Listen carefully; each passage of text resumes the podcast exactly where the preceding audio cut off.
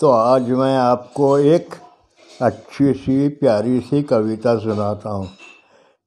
ये छोटे बच्चे की कविता है, लेकिन शायद आपको पसंद आएगी। एक बच्ची रहती है, तीन या चार साल की। वो अपनी नानी के पास बैठी है। और नानी को बोलती है, मुझे आइसक्रीम खाने के लिए पैसा चाहिए। उसकी नानी बोलती, नहीं, अभी नहीं है। फिर उसने एक छोटा सा प्यारा सा गाना गाया जो ऐसा है। नानी तेरी मोरनी को मोर ले गए, बाकी जो बचा था काले चोर ले गए। नानी तेरी मोरनी को मोर ले गए, बाकी जो बचा था काले चोर ले गए। खा के पी के मोटे होके चोर बैठे रेल में।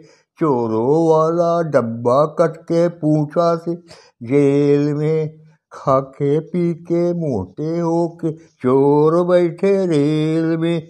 चोरों वाला डिब्बा कट के पहुँचा सीधे जेल में। नानी तेरी मोरनी को मोर ले गए। बाकी जो बचा था काले चोर ले गए। उन चोरों की खूब खबर ली मोटे थानेदार ने।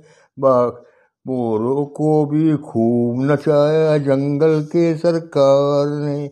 उन चोरों की खूब खबर ली मोटे थानेदार ने। मोरों को भी खूब नचाया जंगल के सरकार ने। नानी तेरी मोरनी को मोर ले गए। बाकी जो बचा था काले चोर ले गए। अच्छी नानी, प्यारी नानी, रूसा रूसी छोड़ दे। जल्दी से एक पैसा दे दे, तू कंजूसी छोड़ दे। नानी तेरी मोरनी को मोर ले गए। बाकी जो बचा था काले चोर ले गए।